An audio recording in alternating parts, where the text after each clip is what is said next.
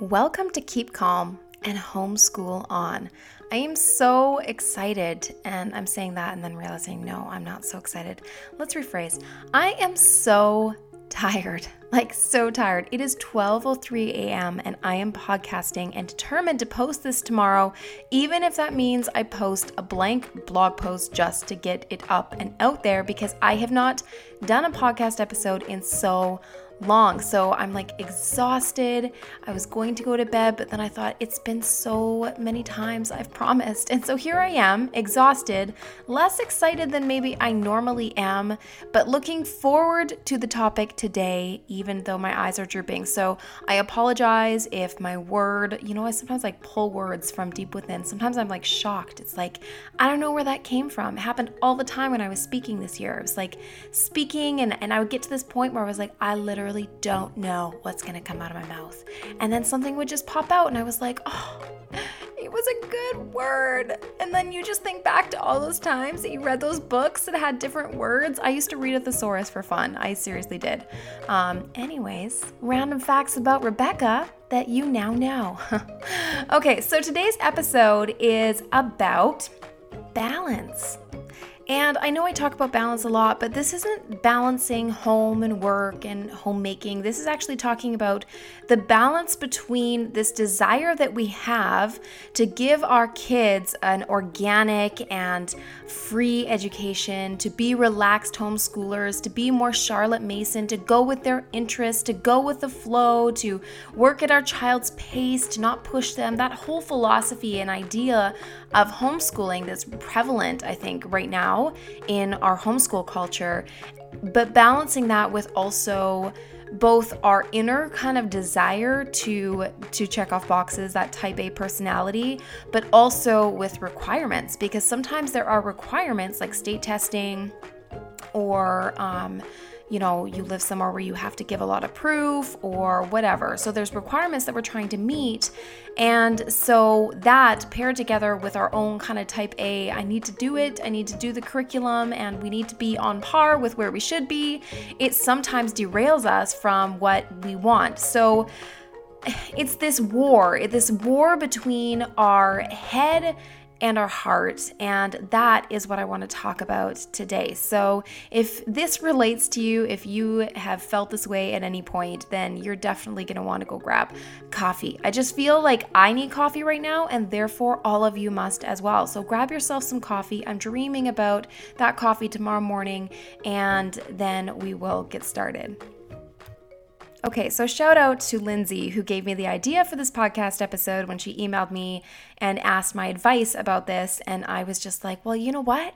I'm going to do a podcast episode. And that's why I'm doing this, Lindsay, for you at 12:07 a.m.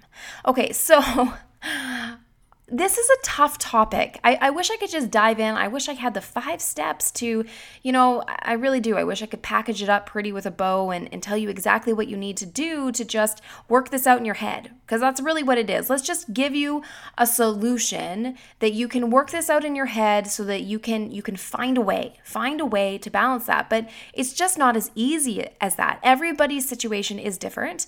And it is it's difficult. It's not just something you can tell somebody, "Hey, just change your expectations, change your own inner desire to get it all done, to check off the boxes." You just can't do that. It's one of the things I said, and I don't even think I said it at all of them, but one of the conventions I spoke at in Alberta, um, just it, I so felt it so passionately in that moment, and so I just went with it. But is is that we have a tendency to say, especially as homeschoolers, you know, look, I'm I'm over here, and then we talk to somebody who's on the other side okay so somebody who's who's not where we are in our journey and and they come to us and they say, What do I do to get to where you are? And we just say, Well, you just do it. You just need to be where I am. Where I am is the best. And so if you could just pack up everything and be here today, that would be great. But, but, there was a journey that that person took to get there. And there's going to be a journey for the next person to take to get there. Listen, I was the most type A person. And and sometimes I wonder as I walk down the stairs to do this podcast, I was like, I'm telling everybody I'm type A, but yet my house is in shambles. I feel like a type A, a true type A person could not live like I live. In one way, I'm very type A. Um, in in another way, in my intensity and everything else, I like to check off the list. I like things done a certain way.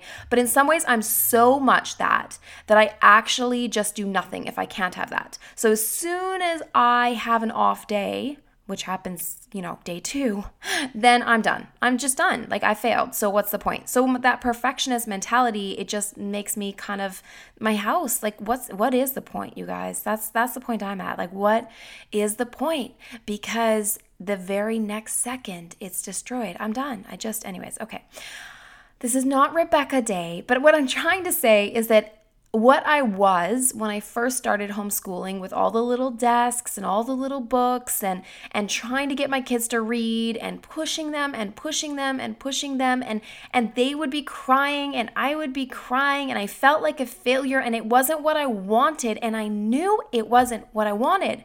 I knew it wasn't what I wanted. In that moment, it's not like I was oblivious to the fact that this was not what I expected homeschooling to be. I could go read the blogs, I could go listen to the podcasts or the YouTube videos, I could hear the people talking, and I could say, yes, that's what I want. But I could not magically create that within myself. I could not create that in my homeschool because I was the person that I was in that season. So we can't be hopeless and just say, well, this is who I am. I'm just going to stay this way forever. Obviously not. And so I do want to give you some practical tips and I do want to talk practically, but I feel like I need to preface that with first just laying this groundwork that that nobody who is where I was is going to be where I am, which is now Charlotte Mason relaxed slash unschooling for the most part. I've just given up on everything. But but really, I'm so much more relaxed and free in my homeschool. But but this took me eight years to get to.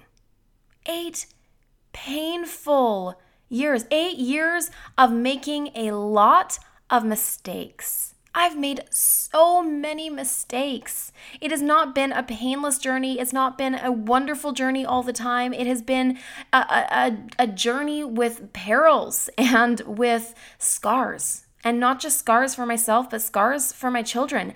And the reality is, is that while I want to say, you know, I want to tell you how you can avoid all that and just give you the the three step plan, I know that those scars and those failures were what inspired me and propelled me and pushed me to be who I am today. I would not be the person that I am today if I did not have the experiences that I did.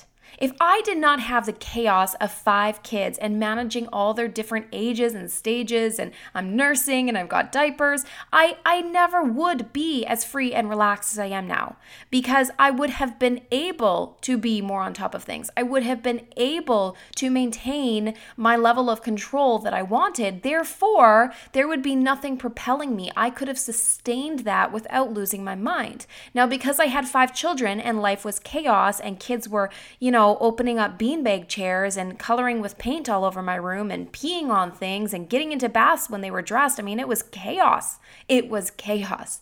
And because of that, I was forced to come to this place of hitting the wall over and over and over and over and over again. And I'm a stubborn person. I'm like a like a woodpecker. It just just it, it just was never enough. I just had to keep hitting the wall, you guys. It was painful. I don't want you to hit the wall, but sometimes sometimes that's what we need. And it's like this this super random little like picture is coming to my head right now. I'm going to share it with you guys, but you know when your kids have growing pains and one of the things we tell them is that the, the way that growing actually works, I actually remember when my kids were babies and I would go into the health nurse and she would say, you know, this is what happens. They put on a bunch of weight, so they're really, really chubby, which some of mine just never got chubby. They were super small, but some of them did. Okay, I had a couple of them. And so they would get chubby and then it would stimulate essentially the ends of their bones needed to be stimulated and then they would grow. And there's something about that pressure. There's something about, there's something that happens in the pressure. There's something that happens when you whack your head against the wall over and over and over and you say, This is not what I want. This is not what I want. How do I get there? And you try this way and that way. And eventually you kind of figure it out for yourself. So, I'm not trying to be hopeless here. I'm trying to actually give you hope. You can get to where I am, but sometimes your situation, your personality, your kids are different. In fact, I would say most of the time, your situation, personality, and kids are going to be different than mine. And so, my answers and suggestions, though I'm going to try to give you a broad range, it's it's not going to apply for everybody and everybody has to kind of find their own path to to an extent. And though i am so passionate about helping. Tonight what i was working on until 12 o'clock was i i'm planning out my speaking um, kind of tour for 2020 and so i am starting to put together all of my sessions for 2020 and of course i want them to be new and fresh and exciting. And so i've been sitting here trying to think of really compelling titles and really amazing um, little descriptions to them that really you know pull you in and are inspiring and are going to be helpful. And so I'm thinking of all of these different things and what what can I help and what are the greatest problems I see homeschoolers facing and and how can I help address these things. But here's the reality is that I can come up with all the points, all the handouts, all the sessions in the world, all the podcast episodes, all the blog posts, but for all of us, we have a tendency to search and look to everybody else to give us the answers. And I'm not I'm not trying to my husband always tries to, you know, pull me back. He says I'm too sometimes harsh and then come across negative. I'm not trying to be negative. I'm not trying to put you down. I'm really really not. But there's this part of me that's just kind of like, "Okay, I want to equip you. I want to give you tools, but but listen, the day is going to come.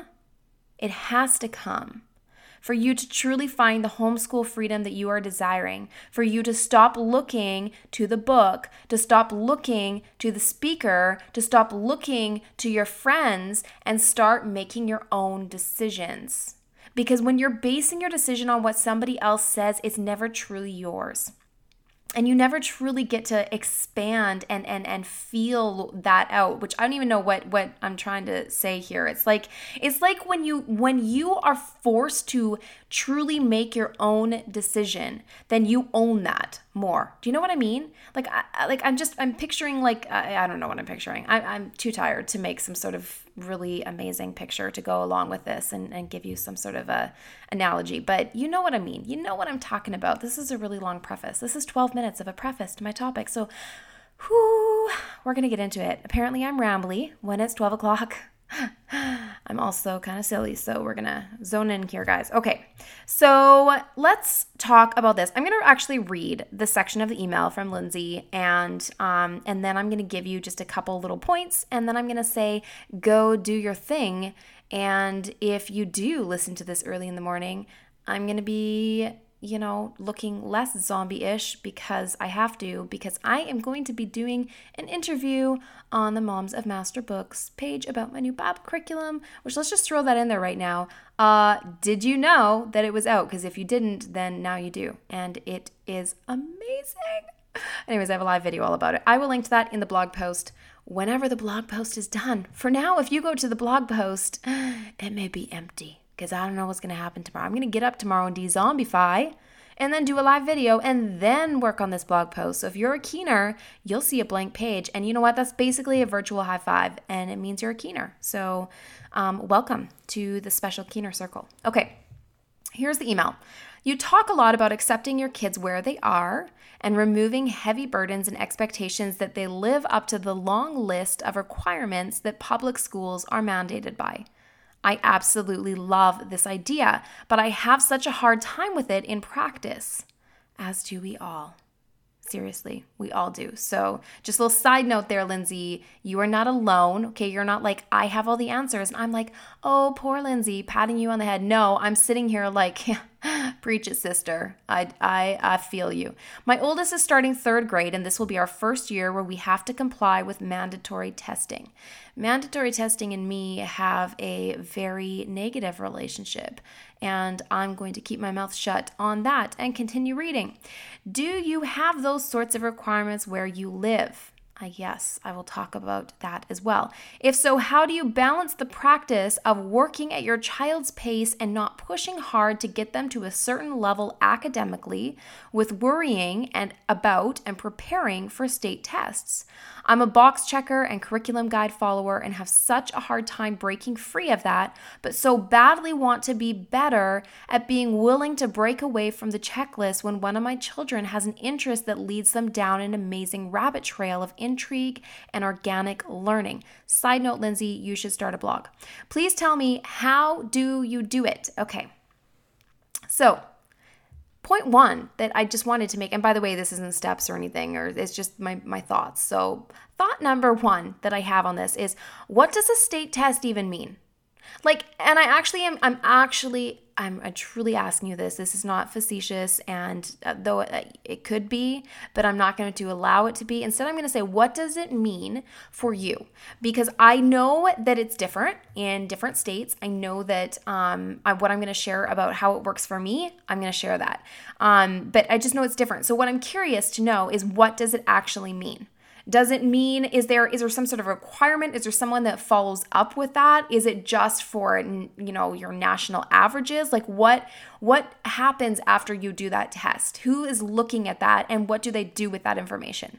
So, for example, I'm going to do point number 2 here which is how it works where I live. So I am in BC, Canada. So BC, Canada has two options. You can either go the distant learning option, which the closest relative I can find to that in the United States is a charter school. Essentially, I still have a personal education number for my student. My my student, my child is is actually considered enrolled in a school. Now, what's different here is the school I'm enrolled with is a Christian school. So I still can choose all my own curriculum. Um, I can choose Christian curriculum. I still teach my children at home, but I do have to meet outcomes and I do, um, I have to kind of keep up with those outcomes, or we have to have an alternate plan if a child is behind. And yes, there is, um, for us, it's federal testing. So grades four and grade seven, and then in the higher grades, they have federal testing that is required if they're enrolled or in a school. And it's this massive test that is absolutely ridiculous, in my opinion. I did the grade four one with my son this last year, and I'm like, like, there's no way. I, I did it with my daughter a couple years ago, and there's like, there was no possible way she could even like the questions were so much higher than a grade 4 level so much higher so it's a ridiculous test first of all and the test is only used to essentially create a national average. We uh, barely even get the results. I didn't even get it for my daughter. I think we can get them if we try to get them, but it's it's like it means nothing to actually us. The only thing it means it's mandatory is that they use that to create, oh, this is the line that we're all trying to meet. So they use that to actually create curriculum. They use that to actually decide um, and rank schools. So they can rank homeschoolers based on that and they can rank, you know, public schools, private schools, and that's how they kind of decide how well a school is doing. So that is the purpose behind the testing. So my question is like what is the purpose behind the testing? Because if it is going to be evaluated by someone who is going to decide if you are a good educator for your child and you are dealing with, you know, you're dealing with child protective services or something like that that could potentially take your kids away if they decide that you are not meeting outcomes or you're falling behind or you're i mean some states are like that right? And I, i'm not sure what your testing necessarily means. If you are dealing with something like that then i take that obviously much more seriously. If you are taking this test for the sake of just some some national average and some arbitrary line then why are we killing ourselves and pushing our kids to look good when actually nobody nobody actually cares about those results. Your child is literally a number in the system and it means nothing to them if that is the case. So so that's my first question to ask yourself is what are they going to do with this information and what how does this reflect upon me or my child? Um, or not. Because if it's not reflecting on you or your child, then you just take that, you do what you have to do because you have to do it, and then you walk away and you never look back. And you never, ever, like for example, my kids do have report cards, they don't know that those exist. They've never seen them they they have no idea i i just i would never show them it is like the the most horrific indicator of their intelligence or where they are, it means nothing to me and it should mean nothing to them. I know where my kids are at. I know that it doesn't matter if my son got a C because he's he's defined as being behind in math because he's actually doing just great and he's getting through his school books. I don't care if he doesn't meet an outcome he's supposed to meet. He's doing his school books and he's at grade level. I know that he's ahead grade level in most of his things. So for him to get discouraged by and you know like it's just so dumb to me. So i hate all of that stuff. But again this is just me. Some of you are sitting there and i know this. You're not at this place in your journey. And so you're hearing this and it's just discouraging to you because you're like yeah but i'm not there. I understand that. I understand that not everybody is where i am. And so um i'm just trying to give you I'm trying to help you ask these kind of questions for yourself, if that makes sense. The other option that we have, just to kind of finish off what it's like where I live, is that you can be just registered. And when you are registered, um, you you don't have an education number you are not with a school you don't have a teacher assigned to you you get no funding. So if you are with the school you get like a thousand dollars per kid that you can use towards curriculum and stuff. Um, but you have these outcomes and reporting and different things. If you're not with a school you have no requirements um, but you you don't get any funding either. And you still are just like anywhere else kids are are given the right to an education. So if anyone decided to report you at any time to say your kids are just goofing off all day long and not doing school, then it could be investigated. So there is still an element of needing to in this culture that we live in Keep a record of what you're doing so that if you are ever faced with a situation like that, you are prepared. So now I'm obviously talking like outside expectations. I'm not talking about our own expectations, but I think that's important to note at this point just because I know that that's also important. That's hugely important, you guys. That's so important and it is a problem. And if you have not thought about that problem, then you need to. And you know, you can look up things like HSLDA, which is legal defense for homeschoolers because this is a problem. It's a it's a problem that we literally have a legal defense association that helps to defend homeschoolers when this kind of stuff comes up because it does. So, something like that, that you know that you have protection and, and keeping records, even if you have no requirements whatsoever, so that you are prepared because the outside world has expectations on us, not just our own. So, let's go back to our own expectations. So, as far as as far as this desire for within us of wanting to do all the things but feeling pulled and wanting our kids to not be behind all of that stuff, I think we have to start asking ourselves those questions. I think we have to start really um, looking at why we're doing this and asking ourselves, why am I doing this? And then when you feel that pressure and anxiety and stress to meet some sort of an outcome for the purpose of your child not being behind, then asking yourself, why do I feel this way? Where is this coming from? Is this coming from fear of him being behind? Well, why am I afraid of him being behind? Because I'm worried that if I one day put him in school or he meets my sister-in-law that she's going to judge me. So really what all that stems from and and again, I'm not putting this on anybody and saying you guys are prideful. I am prideful. I'll tell you that right now. I absolutely do struggle with this. Yeah. Heck yeah. I want somebody to quiz my kid and I want them to make me look good make me look good okay? Like like it's so embarrassing because of how free i am as a homeschooler with and not just homeschooler as a blogger and my kids hear me talking to you guys and they see me doing videos of how messy our house is and we make i make comments all the time to you guys about how hashtag they're homeschooled. Like i just i make fun of it essentially. My kids do the same thing now and i'm like you make me look bad in public. You're like oh yeah mom she like basically doesn't do anything. Like like like just stop stop talking. It's so embarrassing. Um, anyways, so I, I'm all of us. We have to ask ourselves that question: Why do we care about this? Is it because we care what people think of us? Is it because we are called to this? Like this is the kind of questions we have to ask ourselves. And what is most important to you? If what is most important to you is academics, then you can't really get away with it. You can't. It is something that's important to you, and you can tell yourself it shouldn't be because the world says it should be more free, but it doesn't matter what the world says. It matters what is important to you. What is your value? And sometimes it's not even your value, it's your husband's value.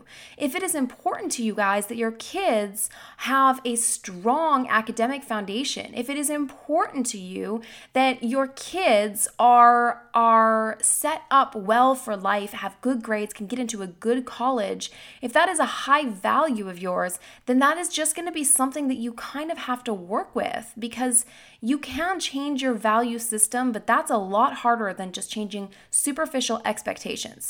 Do you know what I'm saying?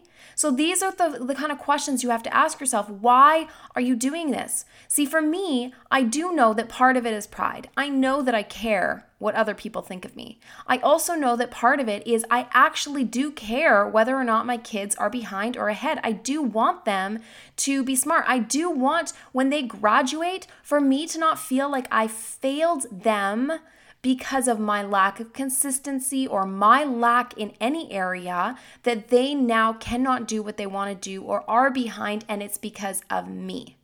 So I do care greatly about my kids' academics. I do. It is one of my values. But when I look at my biggest values, what trumps that heads like uh, tails. I don't know what I'm saying. Okay, remember it's 12:29 now. Um, but what trumps that is that that my kids have a relationship with each other and with us, that my kids will talk to us because they're going to go through all sorts of things in their lives. And if they don't talk to us, oh, you got a good, you know, you got a good foundation, you have, good academic whatever. And now you go to university or college and you never talk to us again and you you know get into all sorts of different things. Like no what what is important to me is that you have a relationship that we can talk. What's important to me most important to me is you have a relationship with god and again, you guys have to remember, I'm a fatalist. So there's always this part of me that's like, you know, the rapture is to come. I, I was, this is, this is what we grew up in. Somebody out there is like, amen. Because we grew up in like Y2K left behind. Yeah, yeah, someone out there. We were just talking about this the other day, my husband and I and my friends. Because this, like, this is what we grew up in. The world was to end, you guys we were going to be raptured. The mark of the beast was coming. I mean like like the world was going to go like we were preparing. We had stockpiles. My mom had like a little a little jewelry box and we were saving toonies and loonies for when the world ended okay? It was like it was gonna happen. And so i grew up with this this kind of this this thing that that at any moment the rapture could happen. And really at that in that moment what matters in that moment and not even a rapture moment but but when we're talking about eternity when you have a kingdom mindset with your kids where you can look at it in a much bigger eternal perspective, not just in the here and now and their future. Listen, they will be able to do whatever they want to do. Even if you do fail them, they will be able to do what they want to do. They want to get into college or university and they don't have the reading or the math skills that they need, well, then they're going to get them and they're going to go to college or university because they want to. And better it be that way than us spoon feeding them. Anyways, I see, I'm going to, yeah. I have a lot of tangents I could go on, and I actually do try to hold myself back because I know that my husband would be like, Rebecca. Okay. I don't even know where we were going with that. Um, okay. Report everything. So, when you are struggling with that, with seeing academics, with seeing learning happening in those everyday moments, then report it. And I don't even mean report it for like, you know, authorities. I mean, report it for yourself.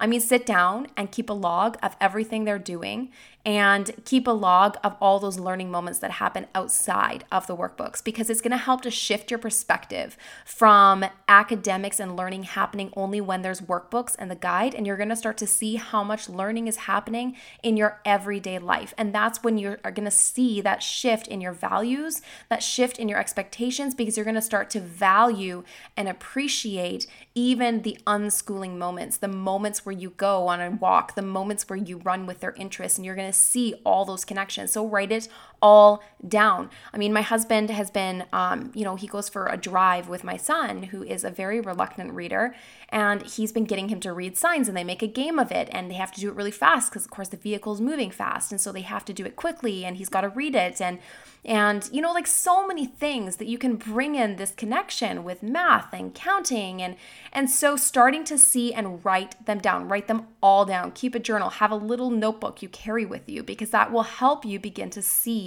the value in it. Um, the other thing that you can do is that when you find your child has an interest, we're talking about following their interests more, making it more personalized of an education. Well, when you're talking about following your child's interests, then you can take their interest, you can capitalize on it, and you can actually do your academics and your bookwork and tie your their interest into that. Now that's actually opposite from what we're talking about like child-directed learning, unschooling. Unschooling, you take their interests and you create a, um, all their learning around it. Now, I'm talking about you can still use workbooks so that you don't go insane and want to run away. You can still use workbooks and curriculum, but you can tie their interests into that. So, for example, if you were doing a math lesson and, you know, my daughter's obsessed with cats well then i can bring cats into it and we can do everything with cats. If if my daughter is doing a math lesson and she loves cooking well now let's do some cooking to illustrate this fraction or decimal concept or you know what i mean? So you can start to bring their interests into their subjects. If they're interested in um, robotics, then you can do the history of robotics, and now you're bringing in history, right? So you can you can actually do that through their subjects, and you'll start to see these little things. You'll be doing a read aloud, you'll be doing a subject, and you'll start to see a connection point, and you just have to look for those connection points where you can tie their interest in that then helps pull your child in and tailors it, but still while using the structure of your curriculum, if that makes sense.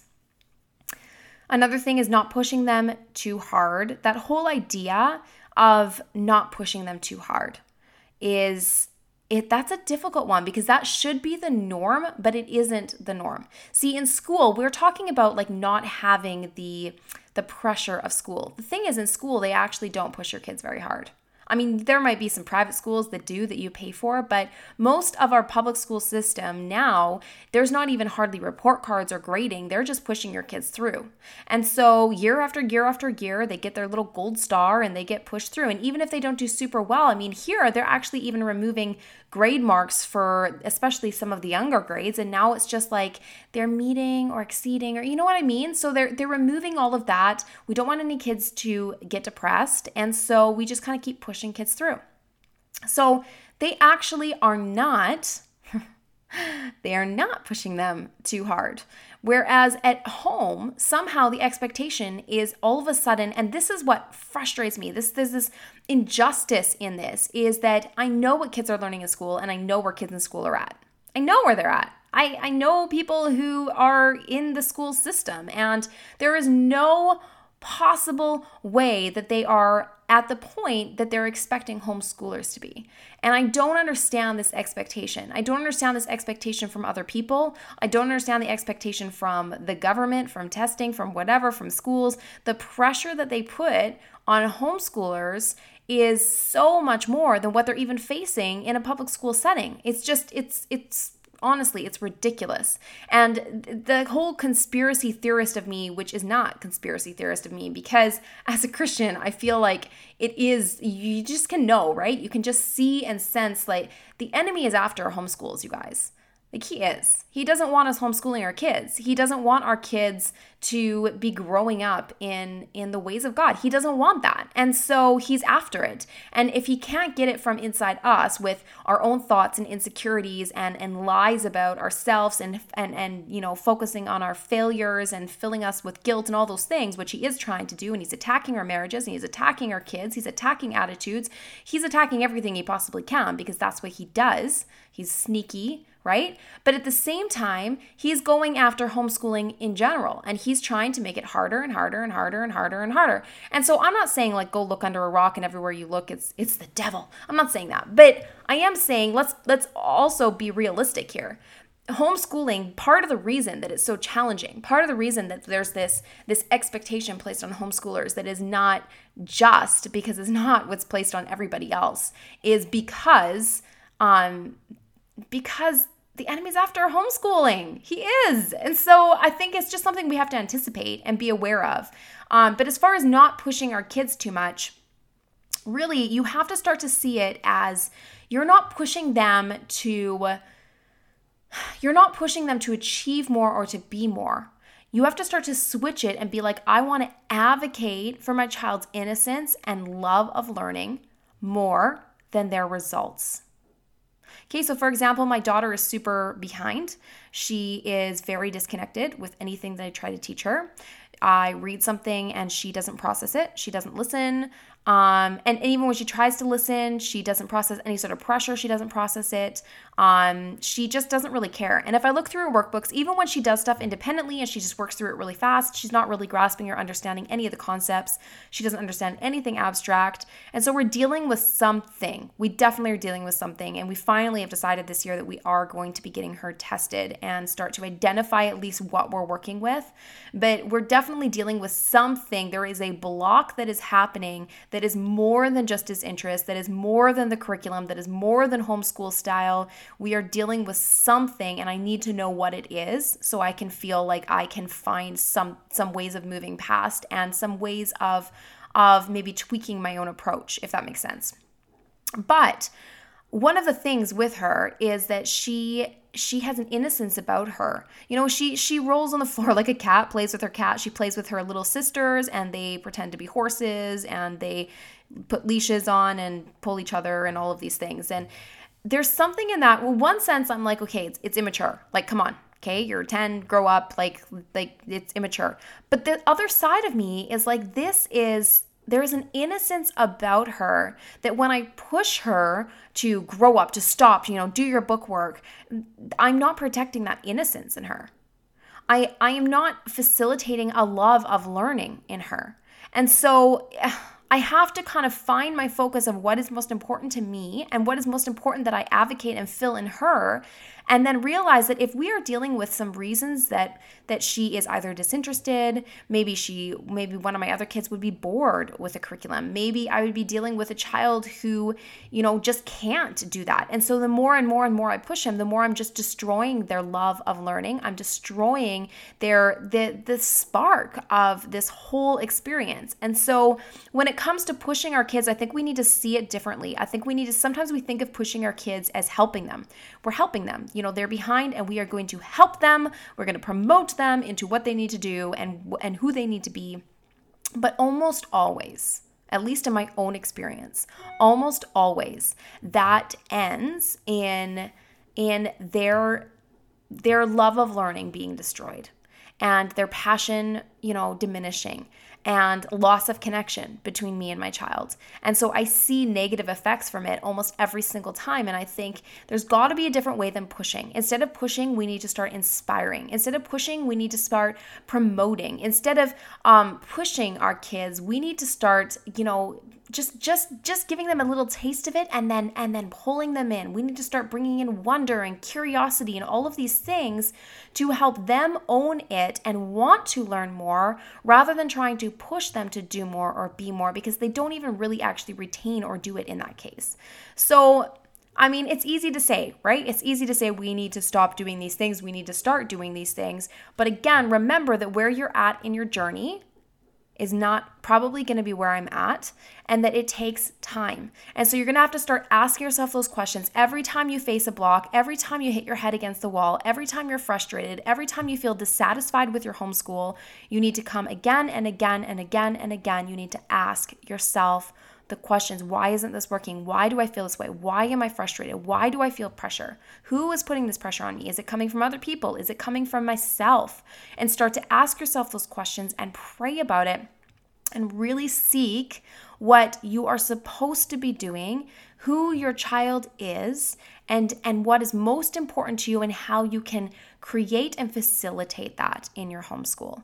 So that's my response, and I hope it was helpful and not just pie in the sky. Because that's what that's one of the things I'm the most passionate about. Is I never want to give you guys pie in the sky answers. I never want to just throw out some you know random big things that sound good, but you can't do anything with. I want to give you practical things that you feel like you can walk away and implement. And I want to give you real advice. And I also want to give you those real glimpses into my own life that, man, I do not have all the answers and it is not perfect in my life. And I'm still hitting my head against the wall all the time and figuring it out. So I, I hope that it was encouraging. If you have questions, if you have something else that you would like to see on this podcast, if you, you know, I actually really love answering questions like this because I've been part of my reason I've been delaying podcasting is because I just haven't even known what to talk about anymore. I feel like, I don't know, I just have felt like I've said it all. So I love answering your guys' questions. So come to my podcast or send me an email, Rebecca at homeschoolon.com and send it to me. I would love to see your questions. Um, and I will try to do a pod or a blog post about this where I have additional links and information and stuff like that. So stay tuned for that. Um, but otherwise, you guys, yes, More Than Words is out and it is amazing. I probably will do a podcast episode on that as well and just my heart behind it. But it's a Bible curriculum for kids, and I did a live video on that that I will link, but it's on my Facebook page. I'm doing another live video on the Moms and Master Books page. Um, I guess what day is tomorrow? Tuesday. Tuesday, July 23rd. Oh, it already is tomorrow. in a few hours. Um, so anyway, so if you do catch this early enough, you might be able to catch that. Um, but yeah, so I'm very, very excited about it. And I do have a giveaway going on every month. I'm going to choose a new winner in my More Than Words K to 3 Bible Curriculum Facebook group. Um, I'll do it live where I choose a winner to win a $25 Amazon gift card. All you have to do is post a review. So if you already have it and you love it and you're excited about it, post a review. Barnes and Noble, I just looked and it is available there, by the way, for anyone that hasn't been able to get it. And it is, you can post a review there. No one has. You can post it at christianbook.com or you can post it at amazon.com or .ca. And you can even copy and paste the same review and get multiple entries. So just email it to me, Rebecca at homeschoolon.com with the link to your review and um, and I will enter you guys in the giveaway and then come join the group so you can see if you won but I'll also email you if you do. So I'm really excited about that and um, and yeah. And if you guys are needing more encouragement and support and any of that stuff it's limited time which I hate doing on my podcast but I'll throw it in there. There is an online homeschool convention happening right now. It's 25 bucks which is way cheaper than any homeschool convention you're ever going to go to. And you get over 60 sessions and I have two sessions that are in there and it's done like a course. So you could just log in and you can see day one of it, day two of it, day three of it, and all the videos there, and you have lifetime access to them. So if you don't have time right now, you just want to go watch mine or you want to go watch somebody else's, you can just pick through, choose the ones that are relevant, and save the rest of them for next year or the next time you feel like you're feeling low or discouraged or whatever. So there's tons of freebies, there's um, free printables, and all sorts of resources available with it as well. So I will post the link to that, or you can go to, here's the link, ready? homeschoolon.com forward slash go forward slash back to the number two home. All together, all one word, unless there's a slash in there. Okay. So, anyways, but I will post the link on on whenever I get to this blog post. Stay tuned. Okay, you guys, I hope you have an awesome day slash summer slash whatever. Um, I am planning my speaking tour, so if you want to see me at a convention near you or you just want to help me out, request me. Specifically, request me in Oregon is one of the ones I'm looking at. Um, maybe Arizona is another one I'm looking at, and I just sent them an email. And where was the other one? I was looking at. I think it was Indiana. So, anyways, send some emails out and request me. And if you live near any of those places, you may see me show up at a you know state or province near you. So I'm super excited about that. But otherwise, have an amazing week slash summer, and we will talk to you guys next time I pop on here. Hopefully next week. One can hope, right? see you later.